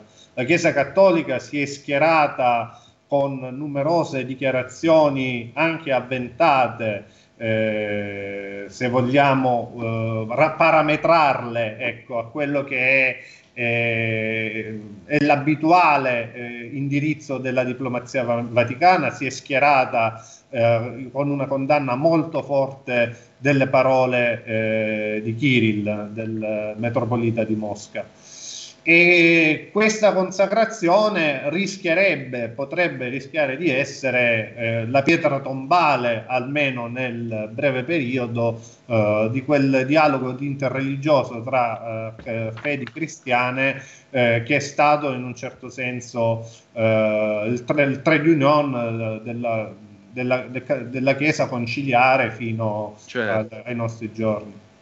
Vincenzo, grazie del tuo tempo. Ci risentiamo con calma domani se vuoi per vedere come evolve la situazione, ok? Grazie a voi, buona serata. Grazie a te. Allora, noi riprendiamo la linea. Vi voglio leggere una notizia che eh, non ho fatto a tempo a leggervi in apertura della nostra trasmissione. Eh, arriva dalla SST di Mantova. È stato pubblicato recentemente sulla prestigiosa rivista internazionale Life lo studio che ha raccolto i dati di 405 pazienti ricoverati a Mantova per Covid-19 e trattati con il plasma iperimmune tra l'aprile 2020 e l'aprile 2021. Lo studio, dedicato alla memoria di Giuseppe De Donno, il primario della pneumologia del Carlo Poma scomparso lo scorso luglio, porta la firma di ben 85 professionisti ASST, a testimonianza del coinvolgimento corale di tutta l'azienda in questo progetto.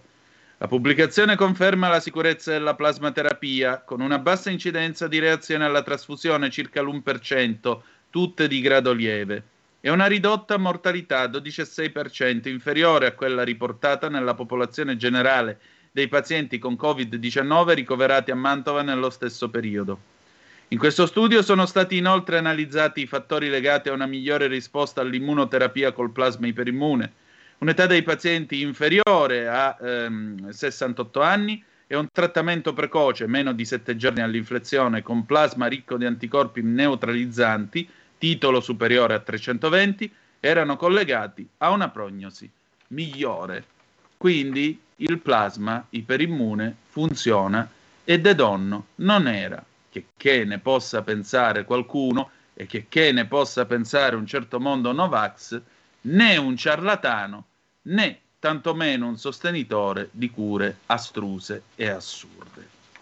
Per chi volesse ulteriormente approfondire il tema, se andate su www.radiolibertà.net trovate l'intervista che io e Giulio Cainarca nel maggio 2020 abbiamo realizzato con il dottor De Donno, sentirete la sua viva voce, sentirete la sua audizione in Senato di giugno del 2020.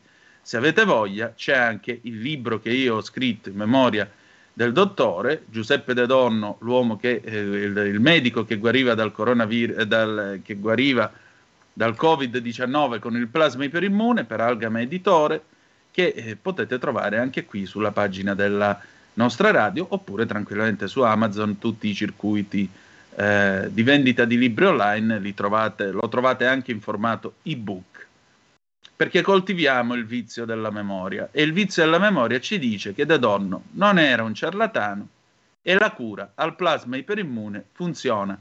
Ora chiedetevi quanta gente avremmo potuto salvare in più. Lo lascio alla vostra valutazione. E adesso, fronte del blog, alle 19.30 saremo collegati con Kira Rudik, vi ricordo, la leader di Golos, questo partito di centrodestra ucraino che nei giorni scorsi è stata più volte nostra ospite. Ci faremo dire tra poco come, com'è questo coprifuoco in quel di Kiev 0266203529 se volete essere dei nostri per telefono oppure 346 642 7756. Allora, oggi è uscita eh, Cronaca Vera con eh, il nostro Edoardo Montolli, questo è il suo momento, continuavano a chiamarlo il governo dei migliori. A gennaio la guerra non c'era, la produzione industriale era calata del 3-4%, le bollette del gas risultavano raddoppiate e quelle della corrente poco ci mancava. Il governo dei migliori non faceva una piega. Eh, tamponeremo. L'Italia restava l'unico paese in emergenza con l'obbligo vaccinale per lavorare sopra i 50 anni. Poi è arrivato il conflitto bellico in Ucraina. Tamponare non hanno tamponato. Il Super Green Pass è rimasto, ma il problema del lavoro non si pone poi quasi più. Le prime a fermarsi sono state le acciaierie di Brescia, colpite da un rincaro da infarto. Il prezzo dell'elettricità decuplicato rispetto all'anno 2020. Quindi è toccato a molte cartiere, per le quali ad essere aumentato del 1000% è stato il costo del gas.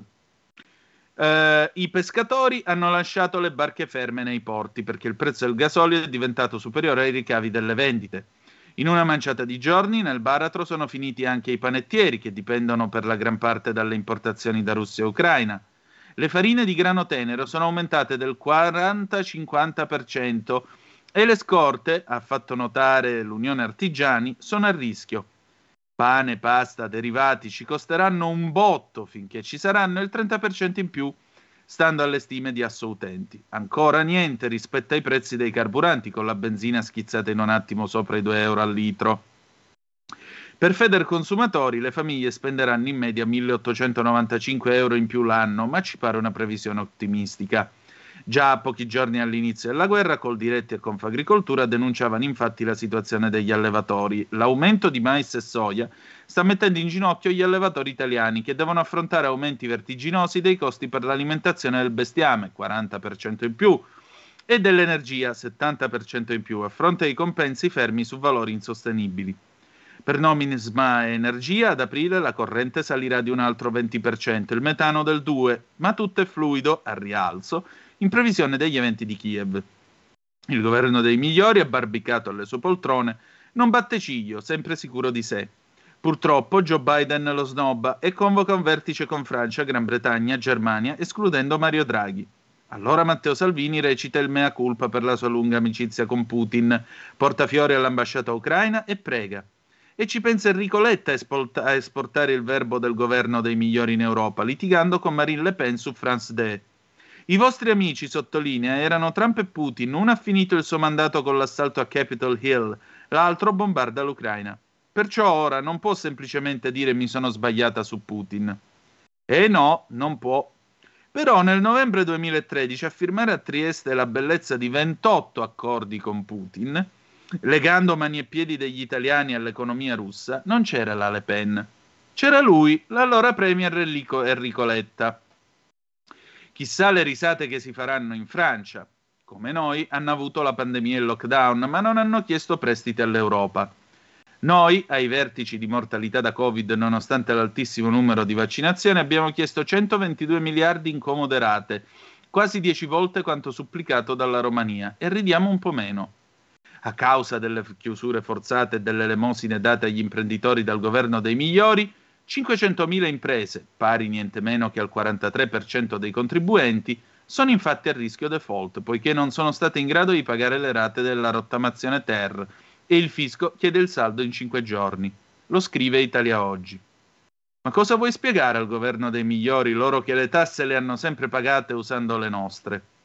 Lor signori sanno sempre da che parte stare, con l'Ucraina ad esempio, cui hanno mandato perfino le armi per combattere quel diavolo di Putin, giusto? Ma Putin le armi chi le ha date? Per molto tempo, secondo il domani, proprio l'Italia. L'esportazione di armamenti verso la Federazione russa inizia nel 2003 ma il record si raggiunge solo nel 2011 col governo guidato da Silvio Berlusconi, quando viene autorizzata la vendita di blindati Iveco noti col nome di Vince per un valore di 106 milioni di euro. Ma non solo. Nel 2015 il governo guidato da Matteo Renzi eh, ha rilasciato un'autorizzazione per la vendita di 94 blindati Lince alla Russia per un valore di oltre 25 milioni di euro. Una disposizione europea al tempo vietava la vendita di armamenti ma la decisione non aveva valore sanzionatorio e l'Italia ha approfittato della falla legale per continuare a mandare armi. Chissà, forse pensavano che Putin ci giocasse a risico. I brillanti protagonisti di allora erano gli stessi di oggi, ma quello non era ancora il governo dei migliori. Di fatto, adesso che lo è diventato e ha scoperto che Putin non gioca a risico, ha armato gli avversari. Di conseguenza la Russia ci considera un paese ostile e ha deciso di pagare le nostre imprese in rubli, che equivalgono a carta straccia. Fallirà così chi campa di esportazioni, al pari di chi sta fallendo a ripetizione campando sulle importazioni. E non ci saranno disuguaglianze, perché tutti sanno che meglio non si poteva fare, dato che tutti continuano a scrivere e dire in tv che questo è il governo dei migliori. E bisogna essere scrupolosamente ligi alle sue sempre geniali direttive. Sicché una donna e sua figlia, una bambina di 11 anni, sono arrivate a Bologna da Kiev dopo un viaggio di 30 ore, sfuggendo alle bombe e agli orrori della guerra. Hanno tirato un sospiro di sollievo illudendosi di aver raggiunto la civiltà. Poi l'hotel le ha respinte. Non avevano il Green Pass.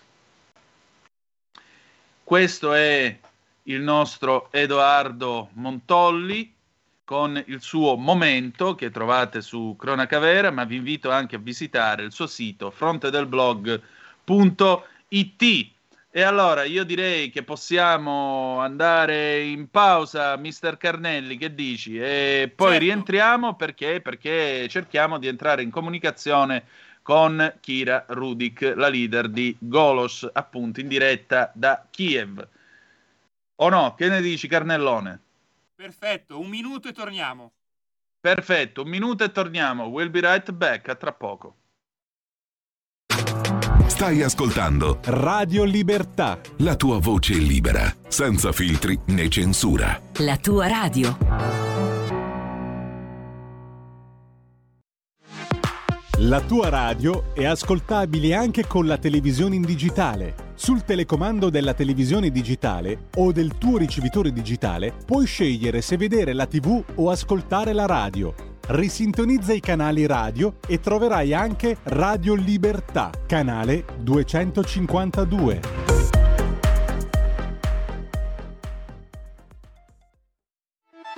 Stai ascoltando Radio Libertà, la tua voce libera senza filtri né censure, la tua radio. Un nuovo modo per sostenere la tua radio. Visita radiolibertà.net. Ti basta un clic e potrai versare il tuo contributo volontario direttamente online. Potrai donare con ogni tipo di carta di credito, anche prepagata. Ti aspettiamo online su radiolibertà.net. Sostieni la tua radio con il tuo contributo volontario. Radio Libertà. La tua radio. Diamo voce alla nostra gente. E ridiamo subito la linea ad Antonino Danna. Ok, allora siete di nuovo sulle magiche, magiche, magiche onde di Radio Libertà. Questo è sempre Zoom, il drive time in mezzo ai fatti. Antonino Danna al microfono, ma adesso noi ci colleghiamo con Kiev, con eh, Kira Rudik, che è la leader di Golos, eh, che è un partito di centrodestra, quindi avremo un breve collegamento nel corso del quale ci faremo dire che cosa sta accadendo stasera. Good evening, Kira, and uh, welcome to our show. It's a pleasure to see you again. Hello, good evening. Thank you for having me. Oh, grazie a te. Uh, first of all, uh, what's going on in Kiev? Uh, we heard uh, that it's time for uh, the curfew, 35 uh, hours of curfew, which have been proclaimed by Mayor Vitaly Klitschko. Am I right? Correct. So we see the risks of Russians attacking right now very high so that uh, the city can be ready. Uh, the civilians are supposed to stay at home for another 35 hours. And the shelling tonight was extremely heavy. Uh, this is one of the signs that Russia will try and force in.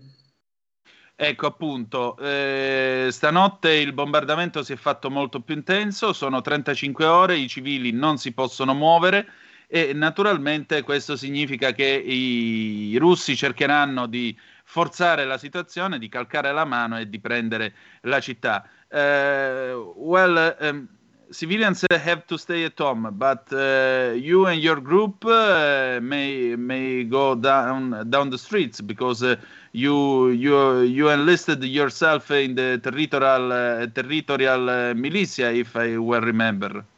So yes, we are only allowed to go outside if we will have the tasks.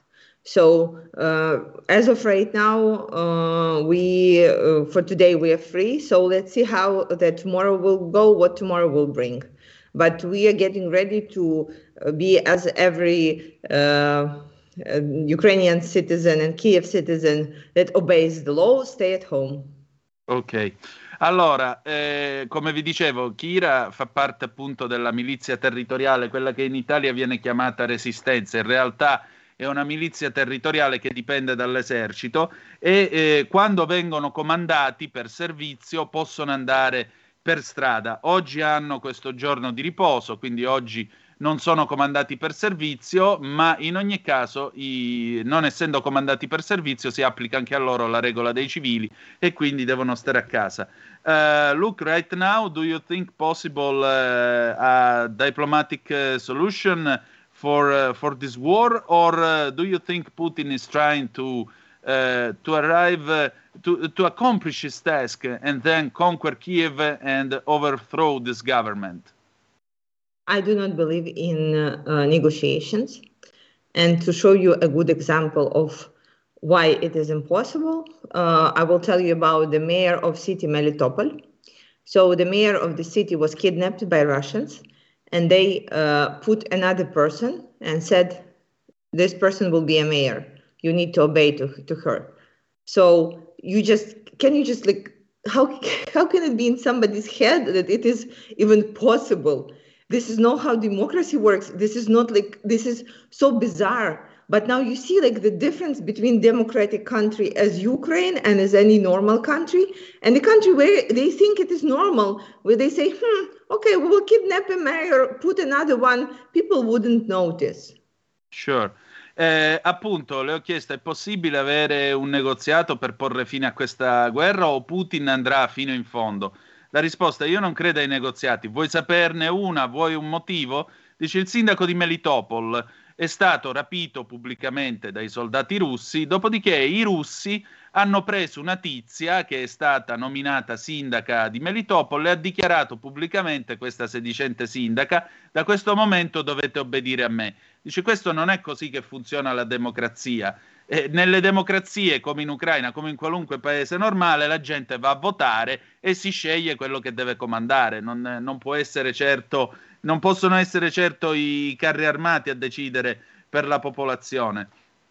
Mm, and uh, yesterday we saw um, a journalist in Pervi Canal in uh, Russia. She showed um, she showed a, manifesto writing on top uh, no, "Say no to war. This is all uh, propaganda." We we learned uh, this afternoon that the Ostankino criminal court condemned her uh, to 30,000 rubles of fine uh, because uh, she acted uh, against the, the, the, against the penal law in Russia. But she is going to face up to 15 years in jail. So, do you think the, the the people in Russia uh, may overthrow Putin's regime, or do you think he is coming a coup d'etat? What could be the solution on the Russian side? So, on one hand, we do really hope that Russian people will overthrow Putin, or there will be a coup in between like his uh, closest circle, and that at some point Russia either collapses or they, that it will be like Soviet Union disassembled into smaller states. This is a good hope, and all the sanctions are working towards this hope to be executed, right? But as a person who lived close to Russia for like my 36 years, and as a person whose country has been at war with Russia for the last eight years, I can tell you this.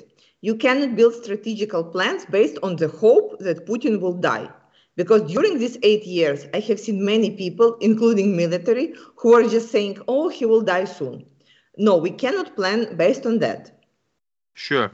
Uh, allora, uh, il, io le ho chiesto naturalmente se, eh, parlando appunto della giornalista russa che ieri ha mostrato il cartellone con la scritta non credete alla propaganda e così via, ed è stata poi multata oggi pomeriggio, come vi ho detto all'inizio della trasmissione, e però rischia fino a 15 anni di galera. Cioè, guarda, c'è la possibilità che Putin possa essere rovesciato dalla gente con un colpo di Stato oppure dai suoi più intimi, mm, oppure può succedere che, le, che, alla Russia finisca come è finita l'URSS, cioè che vada in mille pezzi come andò allora. Però eh, dice io come persona che per tutta la vita è stata accanto ai russi, ha vissuto, ha confinato con i russi e ha visto otto anni di guerra a bassa intensità con Putin, ti posso dire che sperare nella morte di Putin o sperare che comunque eh, morendo lui eh, si risolva il problema, beh questo è qualcosa che ho sentito dire pure ai militari, ma non è assolutamente eh, da prendere in considerazione, rimane nell'ambito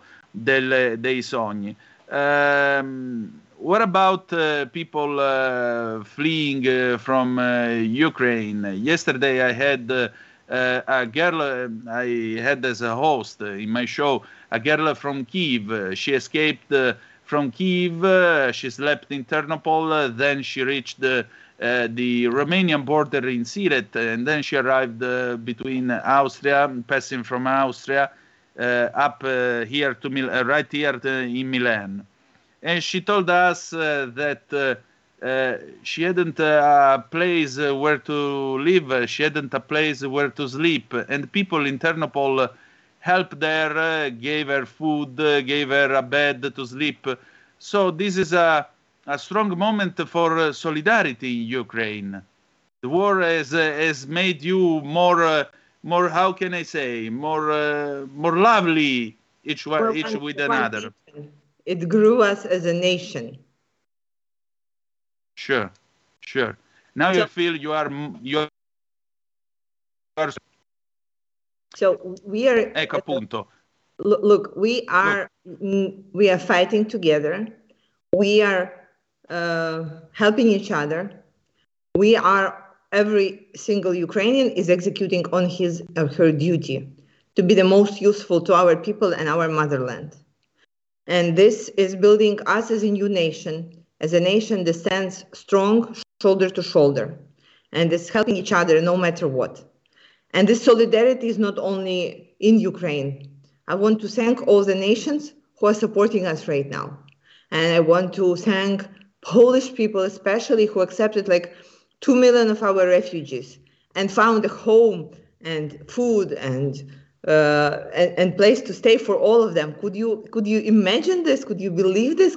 How is it even possible? And for that, I am truly grateful for all the help that we are getting because it's not building only Ukraine's nation; it's building the uh, unity between democratic countries. Sure. Eh, allora, eh, io le ho chiesto, insomma, la guerra vi ha resi più solidali perché io ricordavo ieri Anastasia Bielokleitseva che ha raccontato di Ternopol dove la gente le ha dato da dormire e da mangiare senza conoscerla. Dice sì, siamo cresciuti come una nazione. E combattiamo assieme, ognuno fa il nostro lavoro. Io voglio ringraziare tutti quelli che stanno accogliendo i nostri rifugiati, in particolare la Polonia, perché i polacchi ne hanno accolti due milioni, che non è una cosa facile. E quindi grazie perché questo significa non soltanto costruire la nazione ucraina, ma significa far crescere assieme le nazioni democratiche, che è la cosa più importante. Kira, uh, last question, because I understand this has been a really long day for you. Because I know that during the day, if you don't work at the Rada or if you're if you're not patrolling down the streets uh, with your group, I know that you uh, you speak with with many of my colleagues from around the world, and I'd like to thank you for uh, what you've done uh, during these days. Um, right now, uh, what do you need and uh, how do you think uh, is going uh, to evolve the situation during the next hours? So, the thing that we need hasn't changed. We do need support from all over the world, and we are thankful for that. We do need additional financial aid, military aid. We do need support for our refugees, and we are thankful for what we are getting. But the main thing that we need is a no fly zone over Ukrainian sky. Because when I'm sitting here behind my back, there are uh, our Air Force protection who, that is uh, shooting the missiles in the air. And what we have seen today in the morning in Kiev when four buildings were destroyed were result that there were just too many rockets. And if we can fight and train ourselves to fight on the ground, there is nothing you can do to protect yourself or your family or your city or your country from the bomb or a rocket that is coming from the air.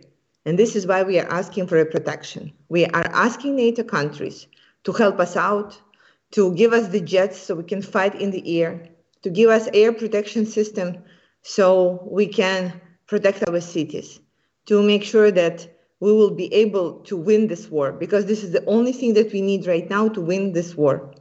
And we will be able to do it and then it will all go away as a very bad dream and we'll be concentrating on things like hope spring and all, all the future sure eh, allora, io ho chiesto a Kira di che cosa hanno bisogno adesso nel suo paese e come evolverà la situazione. Sostanzialmente aiuto, soldi, armi, aiuto per i rifugiati, ma prima di tutto, e questo ce l'ha detto più volte in questi giorni, la no fly zone, perché dietro di lei, lo vedete per chi ci sta seguendo attraverso la televisione, dietro di lei alle sue spalle c'è la contraerea che eh, naturalmente entra in azione, spara, stamattina hanno visto quattro case, eh, quattro edifici distrutti, tra l'altro ci sono stati dei morti stamattina a Kiev tra i civili, eh, il problema è che tu ti puoi addestrare per difenderti per strada, ti puoi addestrare per combattere sul terreno, ma non c'è nulla per potersi difendere eh, da quello che arriva dall'aria, quindi dai, dai, dagli attacchi aerei. Quindi quello che loro chiedono, gli aerei da combattimento, i caccia, i sistemi contraerei e tutto questo servirà per combattere e vincere e soprattutto far allontanare con questa metafora questo brutto sogno e soprattutto far sparire passare a pensare alla primavera, alla speranza e al futuro. Kira, I'd like to, do, to thank you for your kindness and for uh, your time. And uh, I hope uh, that in the end uh, the right uh, will prevail. Thank you and glory to Ukraine. Slava Ukraine. Heroem slava. Thanks a lot. Goodbye. Bye. Ecco appunto, le ho detto, dice, grazie per quello che eh, ci hai detto grazie per il tuo tempo e penso che con il tempo il giusto prevarrà. E lei ci ha risposto grazie e gloria all'Ucraina, slava Ucraina, che è quello che eh, dicono gli ucraini tra di loro impegnati in combattimento in questi giorni così amari e così difficili.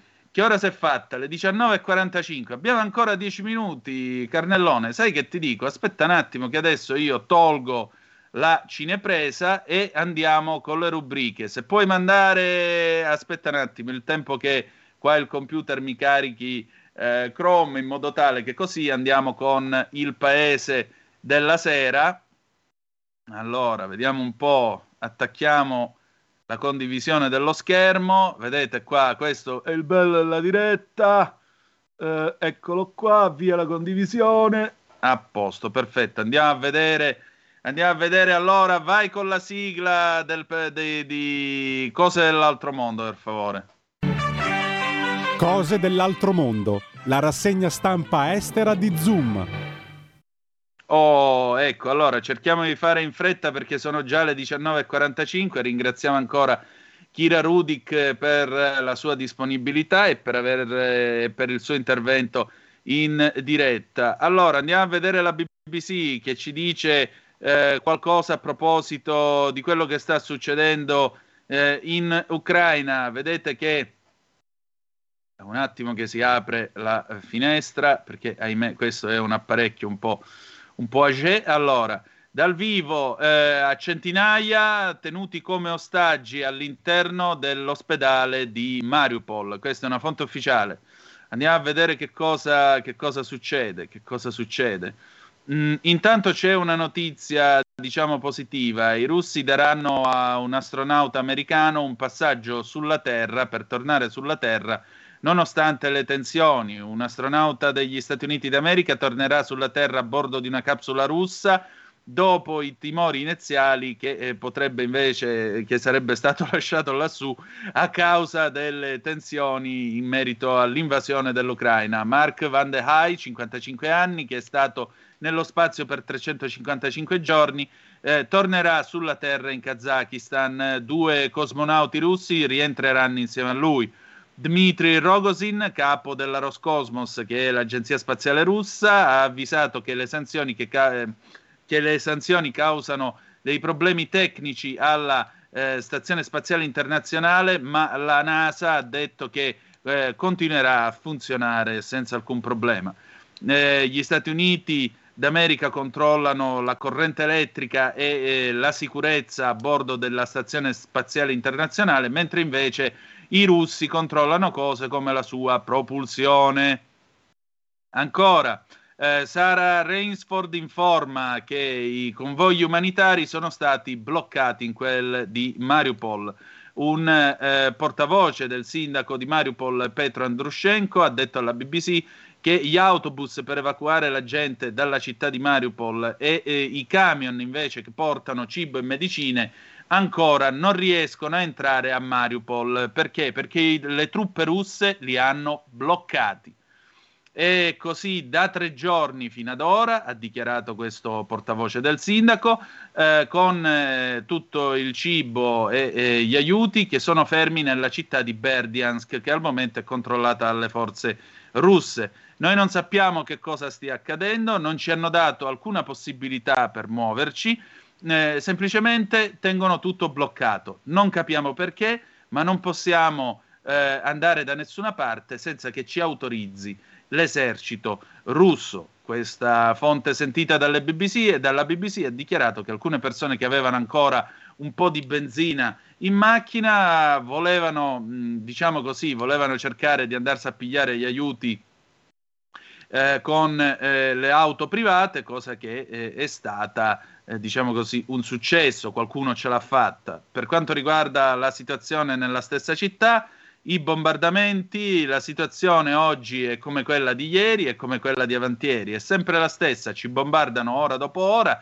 e la gente che sta al chiuso nei rifugi senza acqua, elettricità, riscaldamento e cibo. È una situazione terribile qui a Mariupol. Andiamo a vedere l'NPR, la radio americana. Che cosa ci dice la radio pubblica americana? Mm. Eccola qua. Eh, mentre i leader europei vanno a Kiev, la Russia dichiara di controllare una, relig- una regione nel sud dell'Ucraina. I leader di Repubblica Ceca, Polonia e Slovenia sono, andate, sono andati quest'oggi nella capitale ucraina per dare appoggio al presidente Volodymyr Zelensky, ma la Russia dichiara che adesso controlla tutta la regione del Kherson. Meno male che non si trattava di una guerra di invasione e di conquista. Ancora, eh, vediamo un pochino che cosa, che cosa ci dice. Ecco qua.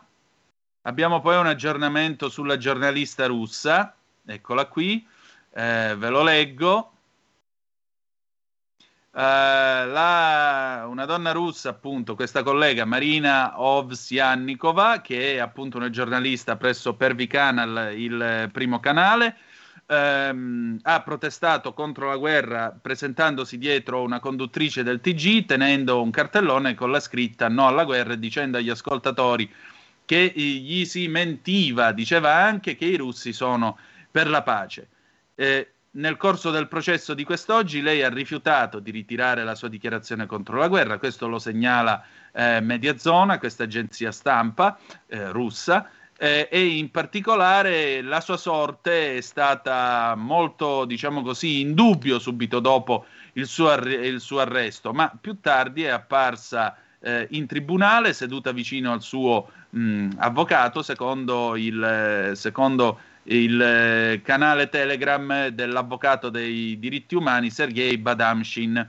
La Novaya Gazetta, questo giornale russo, ha dichiarato che lei eh, si è trovata davanti l'accusa di una contravvenzione, un reato amministrativo, cioè di aver organizzato un evento non autorizzato. La, l'avvocato Badamshin informa che le accuse non erano, eh, che le accuse contro questa giornalista, contro la Ovsiannikova, non sono state, non si riferivano alla protesta che lei ha fatto in diretta, ma per un video che lei aveva postato sui social media in cui chiedeva ai russi di protestare contro la guerra in Ucraina.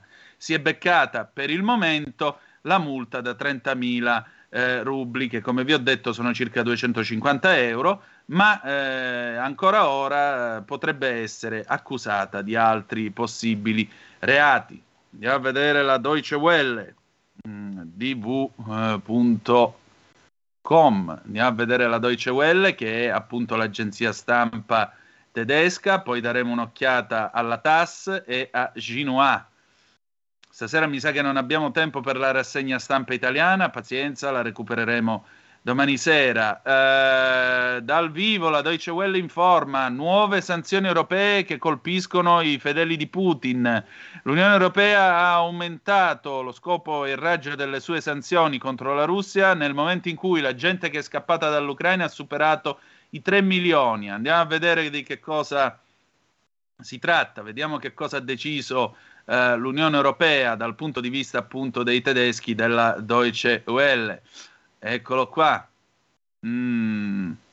Allora, vediamo un po'. Bla bla bla. Eh, I primi ministri Polonia, Repubblica Ceca e Slovenia sono arrivati a Kiev. Il Regno Unito eh, accoglierà eh, la riunione della Joint Expeditionary Force eh, dell'Europa del Nord in, nelle prossime ore. Quattro edifici residenziali sono stati colpiti in alcuni quartieri di Kiev, uccidendo almeno due persone. Mm, è ripreso il quarto round di colloqui di pace tra Russia e Ucraina. Più di 3 milioni appunto di ucraini sono scappati dal loro paese e sono state annunciate nuove sanzioni. In particolare sono sanzioni eh, divieto di transazioni con il complesso militare industriale della Russia, divieto di importazione del ferro e dell'acciaio russo secondo le, le, misure di salvaguardia, le clausole di salvaguardia europee, divieto di investire nel settore eh, energetico russo, divieto di esportare beni di, russo, eh, beni di lusso alle elite russe, divieto di eh, valutare la Russia e le aziende russie, russe da parte delle agenzie di rating eh, europee e infine vengono estese le sanzioni contro i singoli individui vicini al Cremlino e le, agen- e le aziende che sono collegate ai settori della difesa e militari della Russia. Vediamo la TAS. Abbiamo ancora un minuto, dopodiché chiuderemo questa puntata di oggi. Domani sera parleremo della guerra dal punto di vista americano. Avremo con noi Donato lo scalzo. Ecco appunto, la eh, TAS apre eh, con il quarto pacchetto di sanzioni economiche e personali contro la Russia, ma c'è una notiziola qua in basso che vi segnalo. La Russia e l'Iran si supportano, eh, sono a favore della ripresa anticipata eh, dell'accordo sul nucleare. Questa è una dichiarazione che è stata rilasciata dal ministro degli esteri russo Lavrov, quindi mh, dopo i missili che sono volati eh, l'altra notte contro la base a Erbil, missili a quanto pare iraniani, adesso però l'Iran ha deciso di riprendere la discussione in tema di eh, accordo nucleare. E poi abbiamo Xinhua, Xinhua l'agenzia stampa cinese e, e, in particolare c'è questo bellissimo pezzo che è stato scritto, a parte il fatto che eh, la, il prodotto industriale eh, del, della Cina sale del 7,5% nei primi due mesi dell'anno, quindi per qualcuno l'economia non va così male. La libertà di stampa è degenerata in uno strumento di aggressione politica dal momento che eh, i media occidentali hanno addirittura assunto dei reporter cinesi nella loro nuova campagna di diffamazione della Cina. Ebbene sì, Xinhua se la prende con i media occidentali che in nome della libertà di stampa hanno prodotto pile e pile di eh, fake reports, di, di notizie false sulla Cina eh, con i loro impiegati cinesi che hanno utilizzato come autori o coautori. Mm, eh, se credono che le eh, storie anticina eh, saranno molto più eh, credibili perché le raccontano dei giornalisti con il volto dei lineamenti asiatici, beh, l'Occidente si è sbagliato di grosso, scrive ancora Ginoa. E infine manipolare questi giornalisti per non rappresentare al meglio la Cina e anzi eh, per condannare a livello ideologico il paese, ancora una volta si è, eh, ha dimostrato che la cosiddetta libertà di stampa che viene agitata dai media occidentali è soltanto uno strumento per, mm, eh, diciamo così, per portare avanti una agenda politicamente molto angusta. Abbiamo finito per questa sera, ci ritroviamo domani alle 18.05 trattabili sulle nostre magiche, magiche, magiche onde. La canzone d'amore con cui ci salutiamo è Adriano Celentano, Una carezza in un pugno, scelta da Alessandra del 1968. Grazie per essere stati con noi e ricordate che the best is yet to come, il meglio deve ancora venire. Vi ha parlato Antonino Danna. Buonasera. Avete ascoltato Zoom, il drive time in mezzo ai fatti.